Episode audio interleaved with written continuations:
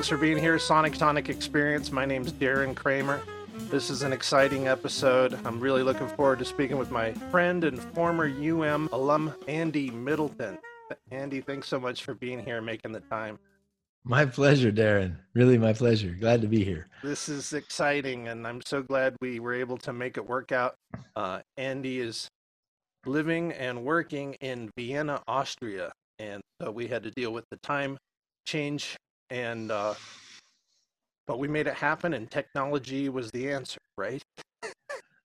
yes, and a little um, human ingenuity. Yes, it's um, this is going to be really fun. We're going to cover a lot of really um, passionate topics for both of us, including music, uh, music education, and um, our favorite beverages. And really, one of the most important things is our love for the earth and nature and animals. And Andy is a real uh, passionate environmentalist, and uh, I think that's really important. So that's the kind of stuff we feature here on Sonic Tonic. We like to kick off the show by talking about our favorite beverage. Quench, baby, got to get inside me. Quench,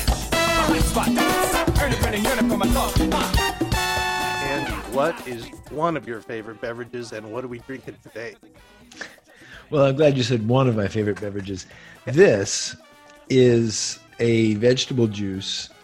I started running about eight years ago, and um, this really helps me, and I've become quite hooked on it. This one is a mixture, all organic ingredients cucumber, an apple, a lemon, a big chunk of ginger, parsley, fennel, and a bit of red beet. And I'm thirsty, so. put out the fire. Now throw me in a trench, cause I gotta get drenched. Just.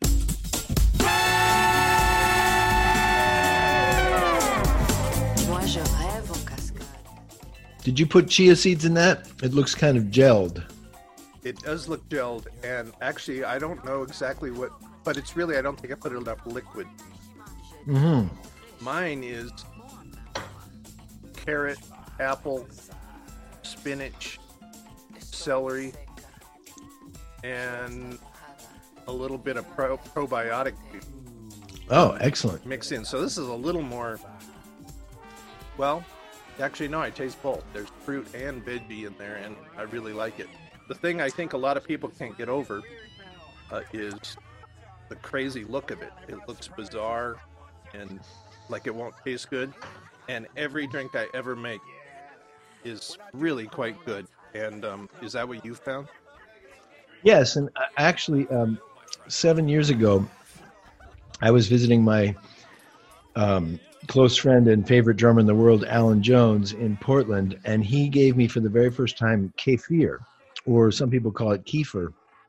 It's a um, uh, fermented milk product like yogurt, and I bought on the internet this little bunch of the organism, whatever you want to call it, and so I've been drinking that every day for um, seven years, and it's really kind of like a monster. It grows, and I've been giving it to my friends and so I'm I'm 58 years old now, and I am uh, aware of the wear and tear that my previous lifestyle um, excesses uh, exacted on my body, and um, so running and eating really well and uh, drinking or let's say eating probiotics every day is really important to me um, because I feel great all the time.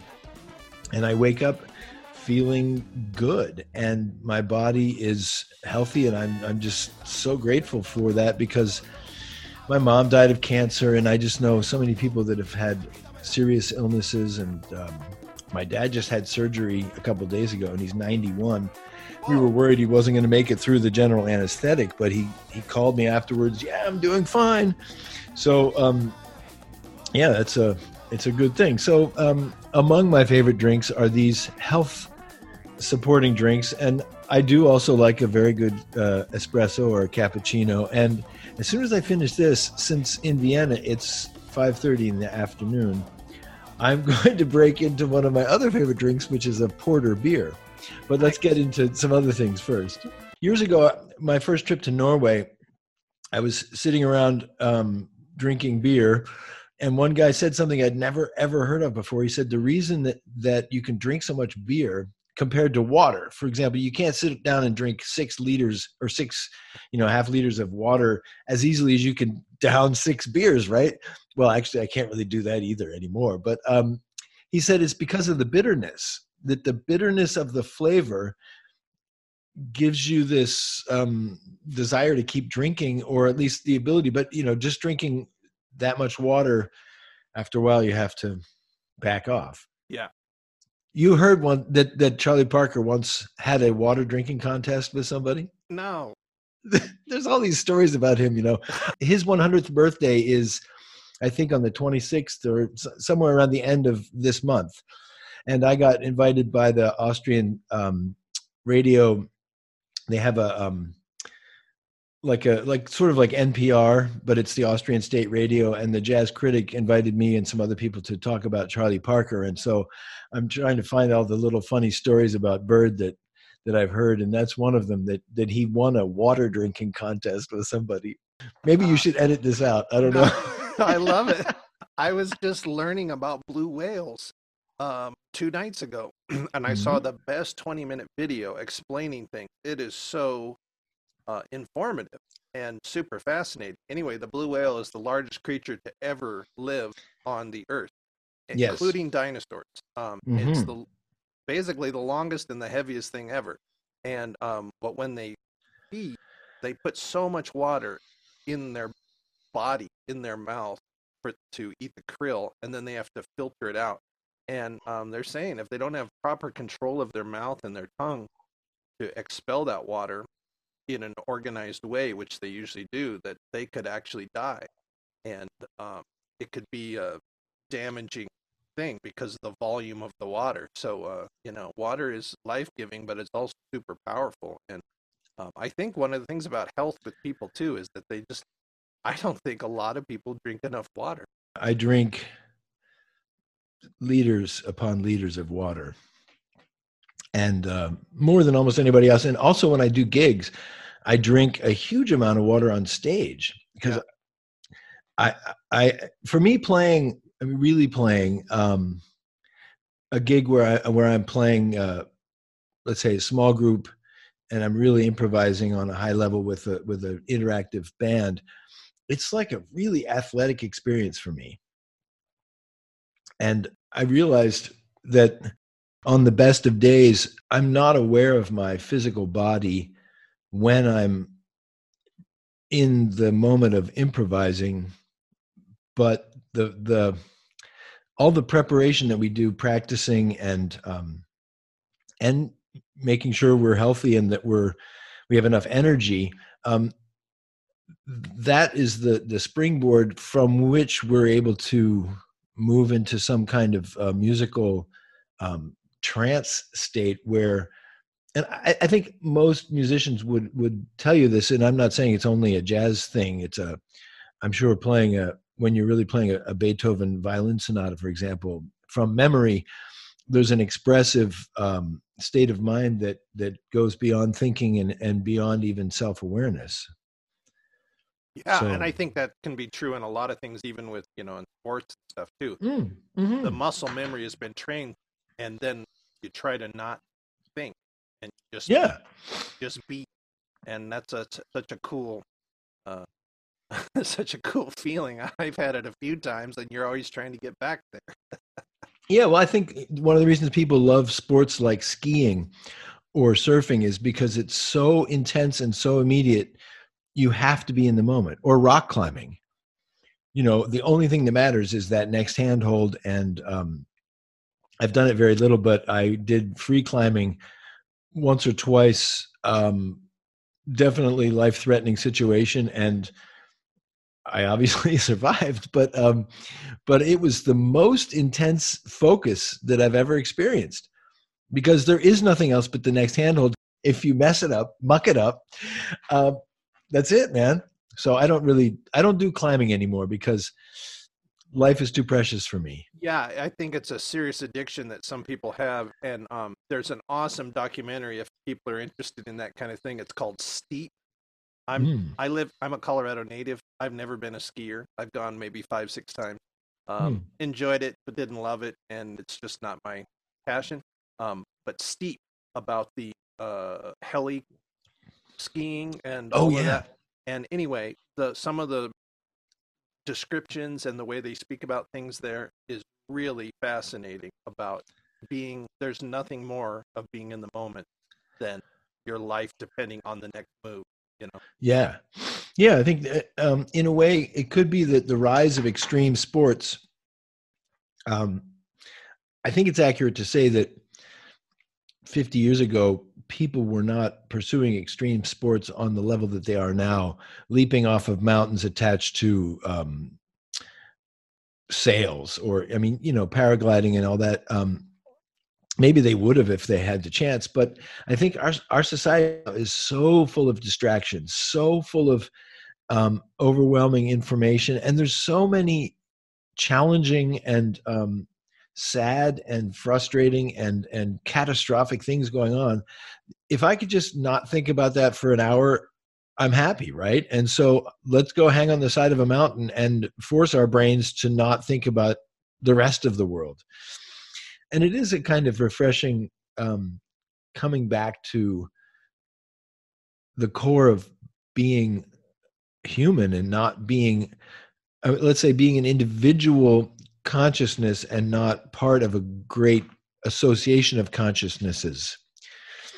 And i try to meditate every yeah so when i when i meditate every day i'm i'm a not a good meditator really. Actually i spoke to a, a, a teacher once about how in that time i was always falling asleep and she, so i told her i was a professional jazz saxophone player and explained the experience and she said well actually that's that's the same. That experience that i was mentioning earlier of of losing sense of my own body is what this master meditation teacher was saying was her goal and so she said just do that. Um, but yeah the the chance to i was thinking about the, the other day have you uh, there was an article in the new york times recently about this wall of galaxies that has been recently discovered behind a cloud of dark matter. And when i read about this stuff i just think that the unfathomable scale of immensity that that science is uncovering in the universe it just floors me. And then i think here i am in my little life and this is what matters right now you know um, did i plug my mic in you know and then i think well what does that have to do with the wall of galaxies you know like and you kind of think oh wait maybe my little life is not really like so I think it's both. But though. it is, though. so cool, and, and but it I- is It's very cool to be aware, and I think I'm I'm trying to become always more and more aware of of not just you your thoughts or being in in your life, but then trying to be an observer of your thoughts. yeah And as you're having this thought, thinking, "Oh yeah, how interesting! I'm having that thought." And and if you keep this big picture in mind, I think it's humbling, but it's also inspiring. And um, I think that's one of the main changes that needs to shift with consciousness of human beings, so that we go, "Hey, by the way, we don't have anywhere else to go. This little tiny dot that Carl Sagan says, right, is floating in the middle of nowhere, and somehow the conditions were right to make life possible."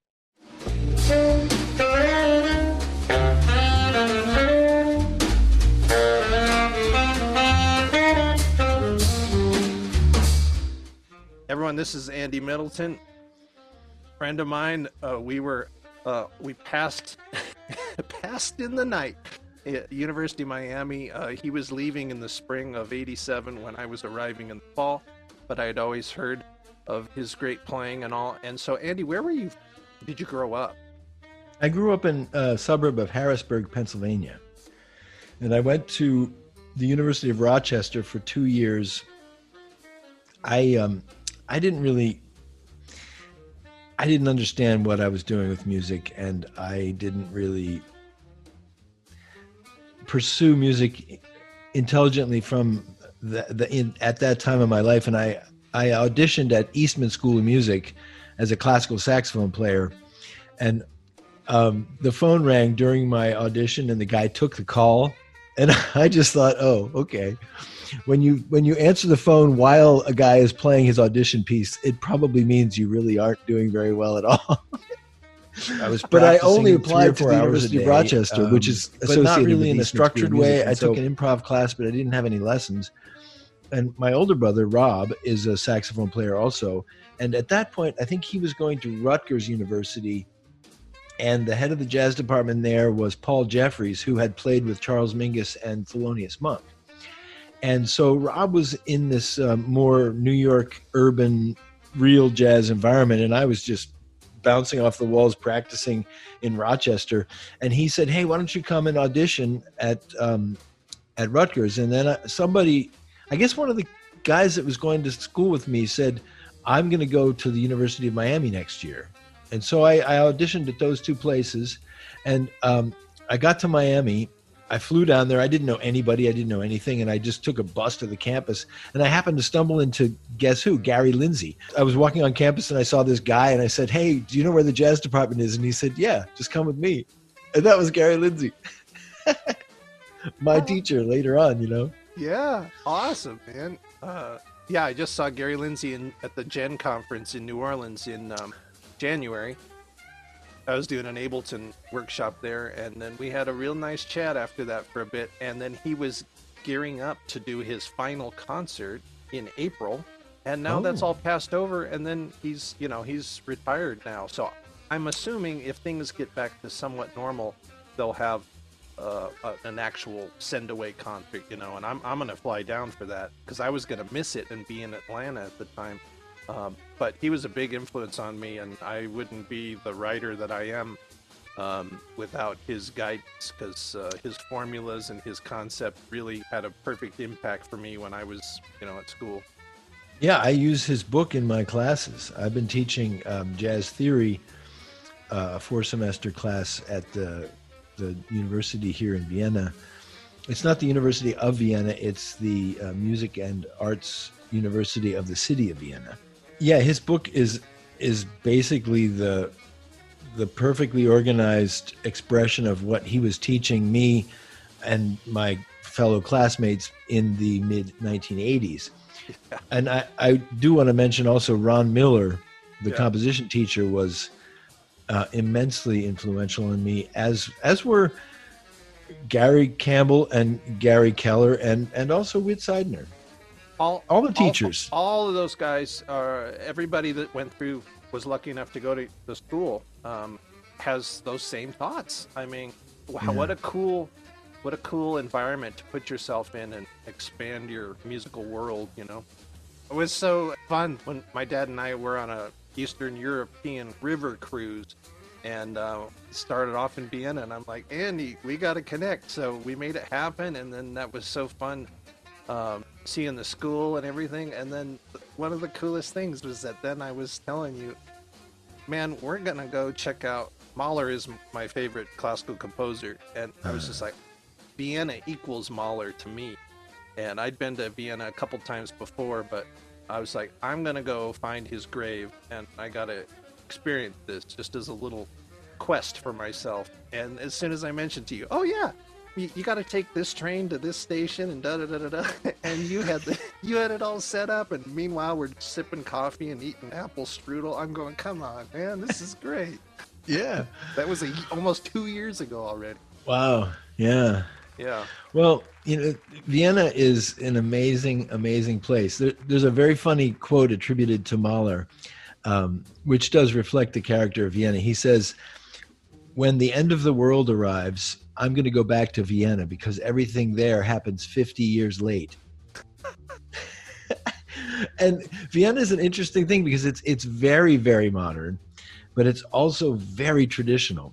In fact, all of Austria is like that. Um, I've been here 14 years now, and at the beginning, I was so um, aware of the similarities with American culture, and the differences have become very very apparent. Um, American culture is is essentially a transplanted and, and varied version of the European cultures. But it's it's a charming and beautiful and and fantastic place to live. And especially in Corona times, I am so glad to be here. how has it been to be an expat? How have you been received, and how was the adjustment in the well, first year? that's that's a really it's an interesting question. Vienna is um especially the, the, the jazz world is a kind of I'll use the term old boys network. And um the people are delightful. Um but they for some reason I'm I'm not you know I was never really I didn't want to be part of the hey let's play in a big band kind of scene. And I didn't want to play commercial music. And I came in here as the the guy from New York um you know recording artist touring guy and I don't really know what people think of me but uh, Fritz Pauer is a name that's not so well known but after Joe Zawinul Fritz Pauer was the Austrian jazz musician. In fact, he was um, Zawinul recommended him to Cannonball when when Zawinul went to play with Miles. He told um, Cannonball to get this guy Fritz, but Fritz didn't want to move to the United States. So Fritz has been a, a power for jazz um, for a long time, and I played in his band. Um, and my wife Sheila had a duo with him also, and so we were on stage at Porgy and Bess, and, and Fritz said this beautiful thing. He said, "Andy Middleton's the best thing that happened to Vienna in the last 50 years." I, wow, that's super nice. Thank you, Fritz.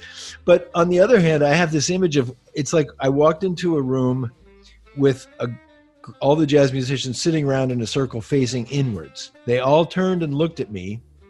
Some of them said hi. Fritz said, Hey, great to see you. But all the rest of them turned back towards the center and exactly and I, you know i don't take it personally i just see it as uh, and i think a lot of um, a lot of small places are like that where they they we got to take care of our own you know and jazz is actually quite fractured in in europe. Just like in the united states i mean you know all the the major cities have their scenes but only when you reach a certain place in terms of um, renown do the chicago guys know the new york guys and vice versa. Yeah. And um, so there's some astoundingly good musicians in poland in hungary in slovakia in italy of course. Um, but most of the austrians most of the, the top austrian jazz musicians don't know those guys unless they play with them. So in a way it's been good for me because i play with the guys in Poland, Hungary, Italy, Slovakia, Czech Republic, Germany, Switzerland, France, Belgium, Netherlands, Denmark. You know, I'm that's that's what's great about being here is you know I, I get to play with all those guys. Sonic Tonic is about though is like saying being in the moment, but also um, being open, trying to grow and yeah. and notice how many more uh, commonalities we have between us instead of these differences, you know, and kind of open yourself up and, and try to disregard some of your um, past prejudices and go, well, that kind of brought you to here, but but maybe I love Ben Hardy. He's a guy I've been reading a lot of in the last two years, and he's saying, live as your future self, think as your mm. future self. Who do you want to be? So it's that thing yeah. of instead of um, judging someone from your old thoughts. Maybe try to just have a clean slate every day, meditate, have your juice, feel good about yourself, and then go, what can I learn today? Yeah. Well, I think um, as musicians, we have a special gift and obligation to ourselves. Um, we wake up every day and when we approach our musical um, project whatever it might be playing the saxophone learning this tune learning this repertoire for this gig uh, composing something um, creating a curriculum whatever um, we actually the way i look at it I, I look at what i cannot yet do and i then therefore take steps to develop and to become better. And I think there are many people who don't have the opportunity to see themselves in that light and don't pursue a lifelong course of of growing and and developing because I think it's a spiritual, emotional, human, uh, social, musical, physical connection that uh, that keeps getting better. And lately, I've been saying, "Wow, every single day of my life has been amazing." Of course, there's been some really, really scary, frustrating, depressing, sad um, failure days. But you know if you don't know what black is how do you know what white is? If you don't know what up is how do you know what down is? And so all of those are informing or let's say enriching the fact that uh, there are quite a lot of days where i had successes i had um, artistic satisfaction i had a great day whatever but unless i have that balance i didn't really live and so i can just say okay hey instead of calling this good and that bad i'm just going to say this is life. Speaking of which, if all our listeners out there are enjoying Andy sharing his life and musical experiences, consider giving a donation of any size. It really helps support the show and compensate Andy for his time. Links are on the screen in the description, and you can visit andymiddleton.com. Everything's happening for you and not to you. So each time you're, you're running across this whoa how awesome i got a flat tire today. I was supposed to stop and think about this and do this other thing. It's happening for you as a guide as a way to learn. And if you embrace that boy it really changes your perspective. That's great. I, I remember reading about some guy who um, somebody stole his stereo or, or something like that. And instead of being angry he said, Well, I guess they needed it more than I do. And I was like, How do you do that? You know, how, how do you, um, but that's a great way to put it. So that, yes, life doesn't happen to me, life happens for me. Or another way to put it, which I think gives everybody who wants to think this way more self um, actualization power. If you say, I attract with my thinking the events in my life. And um, if I then take responsibility for this being in my life, then I know that I can either bring more of that or I can change it. You're now, in charge. However, you got to let it unfold. Yes. In any case, don't take the victim mentality. And, right. And have this um, everything's why is everyone against me? What nothing's going right the more you think that, the more that happens. So it's like. But this. those are great tunes, right? Everything happens to me, and. Do, do, do, do, do, do. but there, leave it to a musician. You just brought it back to the musical realm here.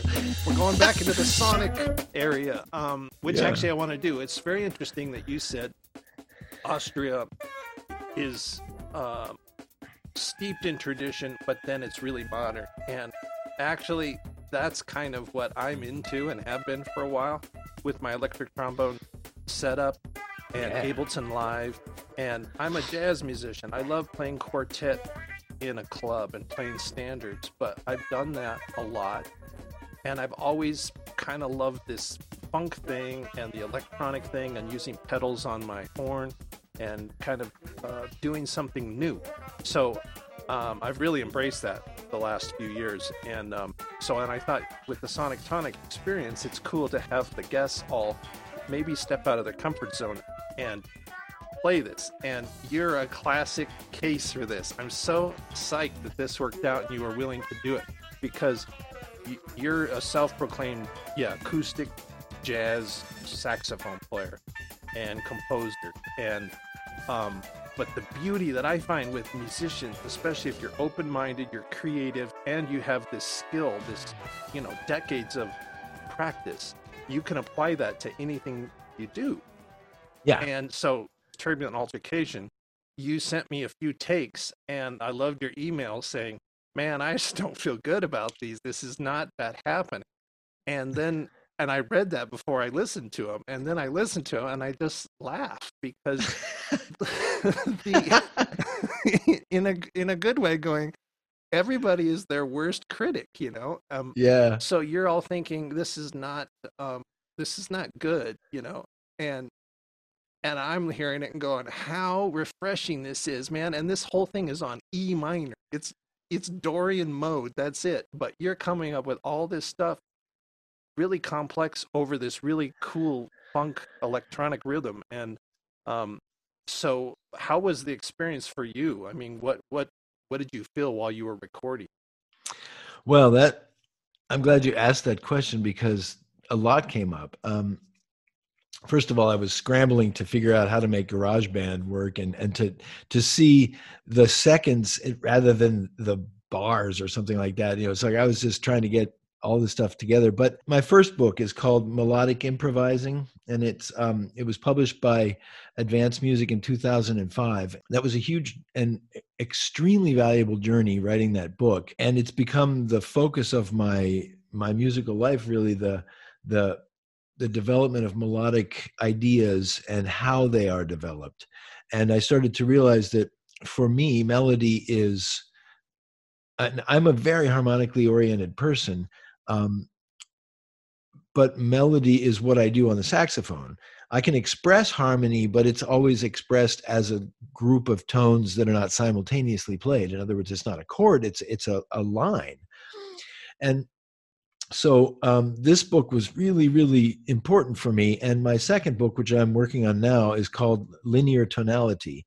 And the idea is that the the the notes that an improviser plays or a composer writes, the line itself develops a feeling of coherence and togetherness and for lack of a better term tonality that is um, more important and actually always was more important than the vertical note to chord or note to to root relationship and um, unfortunately all of the analytical tools that have been developed for bebop, for example, are essentially useless. Melody that is free of harmonic reference is uh, the way that Miles Davis Quintet played on the Live at the Plug Nickel recording. It was Miles Davis Quintet 1965, December 22nd and 23rd in Chicago at the club called the Plug Nickel. And the, the story is that on the on the airplane, Tony Williams said, Hey, let's play anti jazz and so they played standards and so there's there's one um, take of autumn leaves where wayne shorter it's wayne shorter solo and for 55 seconds i think wayne herbie and ron carter are all completely without harmonic reference and then wayne throws in the the main theme and they're all right there again and um, so coming back to your tune, the thing is, I was realizing I don't really play with machines. I play with people who respond to what I do. And so my improvising uh, the format that I that I get the most out of and feel the best about now is when I play with people and there's a an organic development of of give and take and a, and a creation of counterpoint. And so I, I recognize how challenging it is when I am the only voice that actually does anything at all. And um, so that's I was really frustrated by that. And and uh, as I wrote to you, you know, I, I, felt like the ghost of Michael Brecker was always looking over my shoulder, like you know, he he is the absolute um, the the king of this domain. You know, playing tenor saxophone over funky grooves and and uh, and and so I was just like, I don't want to play like Brecker. Actually, I can't play like Brecker. so, but that's why I said here you do it because each one of those takes. I felt like I got into something, and then um, you know I'm looking at the counter going by and going, "Oh no, when do the trombones come in? Beep, beep, beep, beep, beep. And when's the head come back? And ah, and then I got to play the head. So, but it was really um, it was really fun. Great, I'm glad to hear it. And that's the that's the point. I think it should be fun and it should challenge you. It's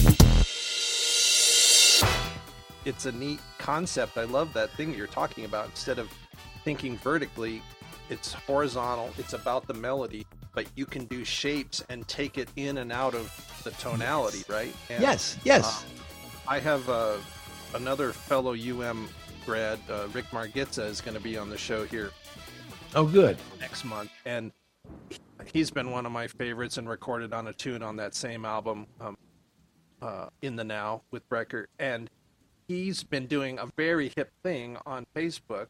I've seen it. Entire Yeah. year, he's doing giving away a new lick every single day. His goal is to do 366 of them because it was a leap year. So he's like, um, and it's all different categories over one chord, over a two five one. But when you hear someone, these great tenor players like yourself, when when our, our listeners out there, if you hear somebody going, "Wow, he just kind of playing out," you know, or I love the quote from The Office. Uh, why don't they just play the right notes? You know, like I hate jazz. You know, um, just play the right notes. Um, it's way more sophisticated than that. It's it's purposely like taking the harmony another place and then coming back with a great resolution and um, a, a tune that that's one chord like this. Miles uh, hearing Kenny Garrett play over that type of thing, right? That when Yeah. When I was at UM, that was a big, big thing. And we went and saw Miles. Yeah. the whole school was there, basically. You know, it was like, man, we got to go to this mecca. You know, um, so, uh, then after the fact, we should let people know. I actually added some effects toward the end of your solo, which you did not do, and it's sort of this cool collaboration thing because then I can do it real time, and I've done enough with my setup where I I try to do it organically, like you're saying, Uh-huh. be in the moment, not too much planning, and and just feel it. and use my iPad to trigger different sounds, and um, I think it's really cool. Okay. Hey, Darren, I'm starting to get thirsty for my second favorite drink. Quench my baby. Got to get liquid inside me. Quench my spot. we have been enjoying our nice veggie drinks, which make us feel good. But there's another drink that makes us feel good so what do you got, Andy? What do you, what are you switching to? And by the way, Okay. I've never had a guest switch drinks in the middle of the show. So I love Well. your style, man. Okay, well, it's a it's a a um a border smashing, boundary smashing time today. This is a an Austrian um beer, or is it German? It might be German. Um, Same thing, right? It's a port. Yeah, yeah, same thing, exactly. Just like you know, Canada's the fifty-first state, right? Yeah. and Mexico is part of Texas, as far as I know. Yes, Um, yeah, so this is a porter, and it's organic, and it's uh, 6.9% alcohol, and uh, yeah. So I, I was going to get a stout, but I couldn't get to the beer specialty shop, so I did get to the beer specialty Ooh. shop. That's very good. And um, you know, of course, why they call it porter, right? Explain it to us. because the the um, the working men who carried things in in London, the the porters who carried heavy things between the ships and the the transportation on land, they wanted a, a heavy but still refreshing beer at the end of their day, and um, so the porter style is a dark. Um, dark roasted style of beer. Um, you know, uh, chocolate, coffee, and beer are all ooh yeah. They all have similar um, flavor elements that come from the the carbonation, the the carbon. Um, you could even say the burning, the roasting of the coffee bean, the chocolate bean, or in the case of beer, it's the barley that's um, so the barley is sprouted then it's um, the sprouting process is is stopped by heat, and so that's when they roast it, and they roast the barley to a a dark color. It's not burned; it's actually um, what's that word? Uh, caramelized, Yes. and so there's a caramel flavor in it that um, that I very much like. I, since it's morning here, I thought I'd go for the oatmeal milk stout. hmm And I had never had this one before. I like to kind of uh, try new things. So Finkel and Garf. Who knew? Okay. Um, and um, so yeah, so How is it? smooth, smooth, malty, chocolatey. Um, hmm so Well, Here's to some you. here's to you, yeah, and here's to um, music and communication and um, uh, I did not know, Darren, that we shared so many um, uh, viewpoints about about life. We we haven't had much of a chance to to actually talk. If we had actually, if I'd gone on the road with you back when you were trying to get me to go on the road with you in um, 2000. Yep. yeah, I but my daughter had just been born and I didn't want to go on the road. No, that was She's now 20 years old and so I'm ready now, man. Let's go. Actually, Yeah. no, I'm not ready. Um, I ended up, yeah. M- g- m- My sister Dawn Kramer, we just featured her last week on Sonic Tonic. She plays trumpet. Got her on the tour, and then um, yeah, I ended up calling Art Hayes, who was a yes, great sax player that went to North Texas. right. So we yeah. had fun. Toured for a year with Matchbox Twenty, Rob Thomas, and all, and it was great. You would have enjoyed it, but yeah, timing does matter. Yeah. When I moved to New York in 1987 after getting my master's degree at Miami, you know, I had this this idea that I would um I don't know, I I didn't even really know what I was doing. I was just okay, let's let's do it. And and when I think now, I mean, you you mentioned something earlier about um, you know, we are in this moment. In other words, I am sitting in my chair in my apartment in Vienna now because of the choices I made every single day of my life. And so I was sometimes I think if I had really gotten my wish to be to have the kind of career that I thought I wanted to have, would I actually have enjoyed it as much as the life that I have had? And so, you know, thinking, all right, I get a, a beautiful child into my life, and then I go on the road. And then I come back and I go, Who are you? And she looks at me and says, Who are you? I, you know, I, I didn't want that. And so I chose not to do that. And I'm I'm really glad. I mean, I'm sure we would have had a great time. This is something I like to, to tell students that the the greatest work of art that you will ever create is yourself, your life. And so um, you, you mentioned something like this. Uh, you know, who do you want to be as a musician? Who do you want to be as a person? What kind of life? What kind of life experiences do you want to have in your life that um, reflect your principles and your values, and um, and leave you able to wake up in the morning and feel good? Now, um, we didn't. We're unfortunately a bit tight for time because Yep. I I forgot that you're eight hours away instead of seven hours away, and I have to go pick somebody up at the train station soon. But I did want to mention um, that you had asked me which piece I would like to promote on on your show, and I don't have a current project that I'm working on other than my own life, but um, uh, the the events of the last year in terms of the the crisis of climate change um, leads me to want to promote a composition of mine entitled "Polar Bear Seas," and um, when I look at the the opportunities that I've had in my life, actually, um, my friends when I was when I was so 20 years ago, a lot of playing, and I was I was kind of a, a preacher and always talking about environmental stuff, and so they actually created this thing called the Middleton Minute, where we would be on stage and they's like, okay, now, ladies and gentlemen, it's time for the Middleton Minute. You get, and so I would have one minute to recite as many environmental facts and figures as I could on stage, and then they would play this sort of like uh, silly background music behind it. Um, but I realized that my artistic life is the only opportunity that I really have to to make a difference. And so my first record is called Acid Rain. My second re- record is called Terra Infirma, which um, I just took the term terra firma and just thought, okay, sick earth.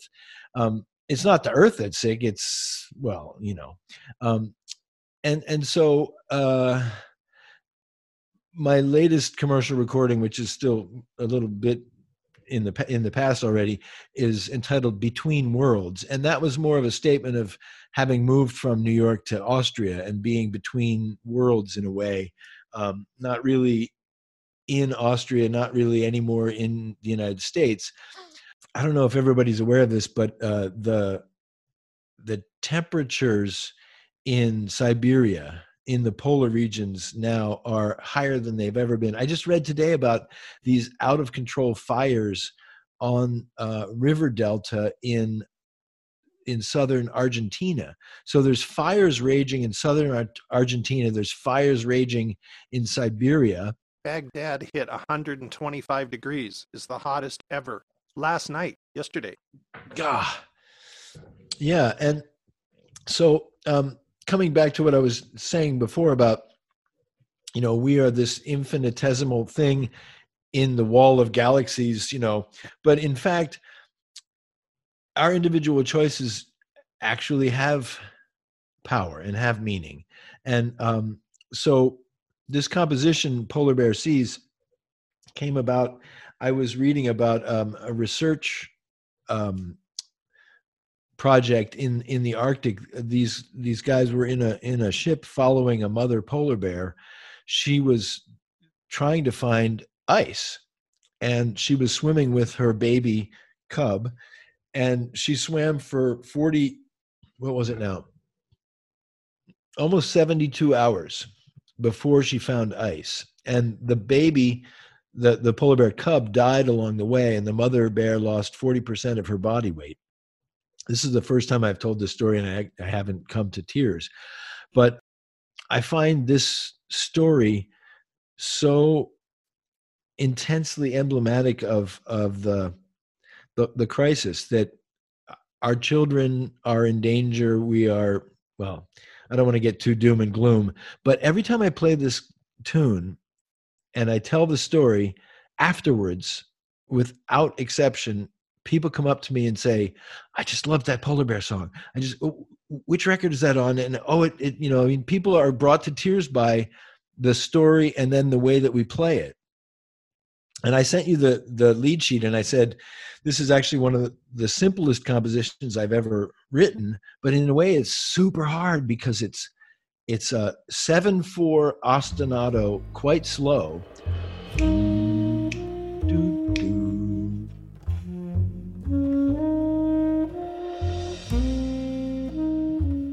And I've played it with bass players who speed it up and bass players who slow down so much that I can't even play the melody anymore.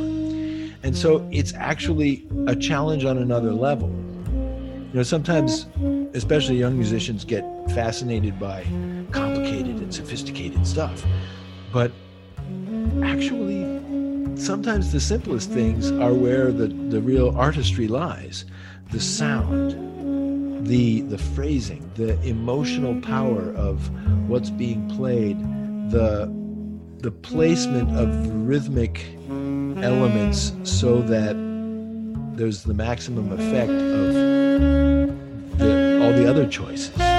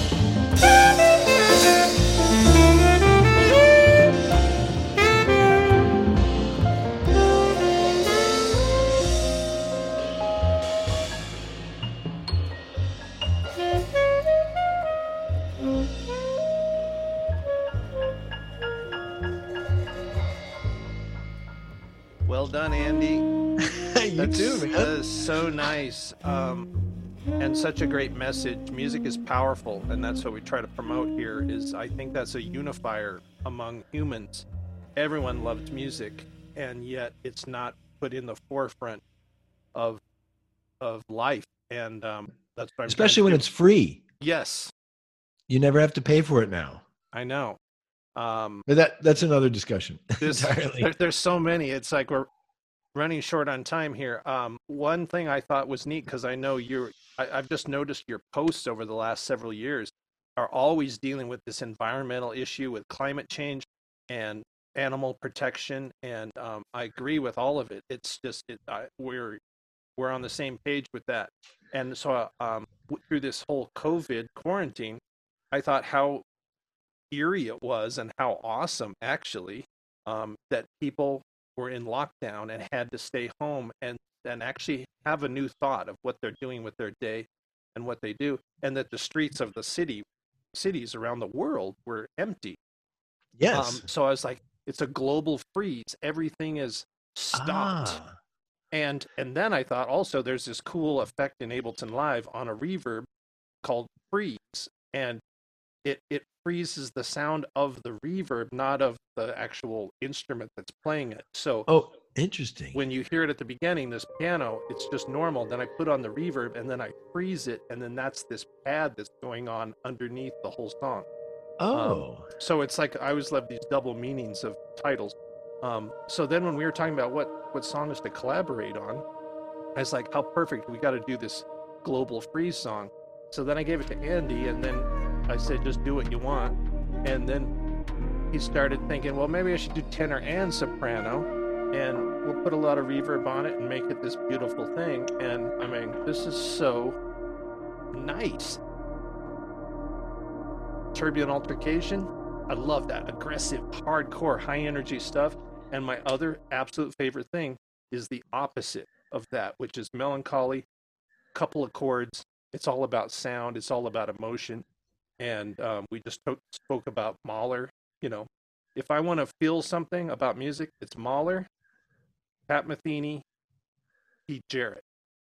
If if you want to feel alive and feel the power of music, go check out a ballad by any one of those three guys, and you will feel something. let me add two names to that: Ralph Towner and Kenny Wheeler. Yeah, that whole ECM world, you know, it's like a- yes. we collaborated on this song. I, I put this video to it. I think it's a nice message to end with, especially with Andy's passion for environment and the earth. it's a special time we're living in, and we can all make a change. Do something in your area that makes a difference. Andy, is there a certain charity or program that you are a fan of? Well, I really like what Extinction Rebellion is doing these days. Um, people being willing to get arrested in large numbers, not only to make a statement, but actually to block up the the workings of the institutions that are, in some cases, oppressing. Um, Greenpeace has always been a very, very uh, potent force and and uh, a really idealistic group of people. Natural Resources Defense Council. Oh, there's just so many. Um, the World Wildlife Fund, um, Rainforest Alliance. I mean, there's organic food labeling. There's um, the plastics issue. There's the um, palm oil and the destruction of rainforests in Indonesia that are leading to the extinction of uh, orangutans. And uh, it's just overwhelming. Just like in music, follow your heart. What issue lights you up the most, and and and check it out. So all of these special interest groups um, vary from very being very general to being very specific. You know, what are the treaties that that the United States made with these sovereign nations worth if corporations are allowed to just say, "Oh yeah, right, but we got to build our pipeline."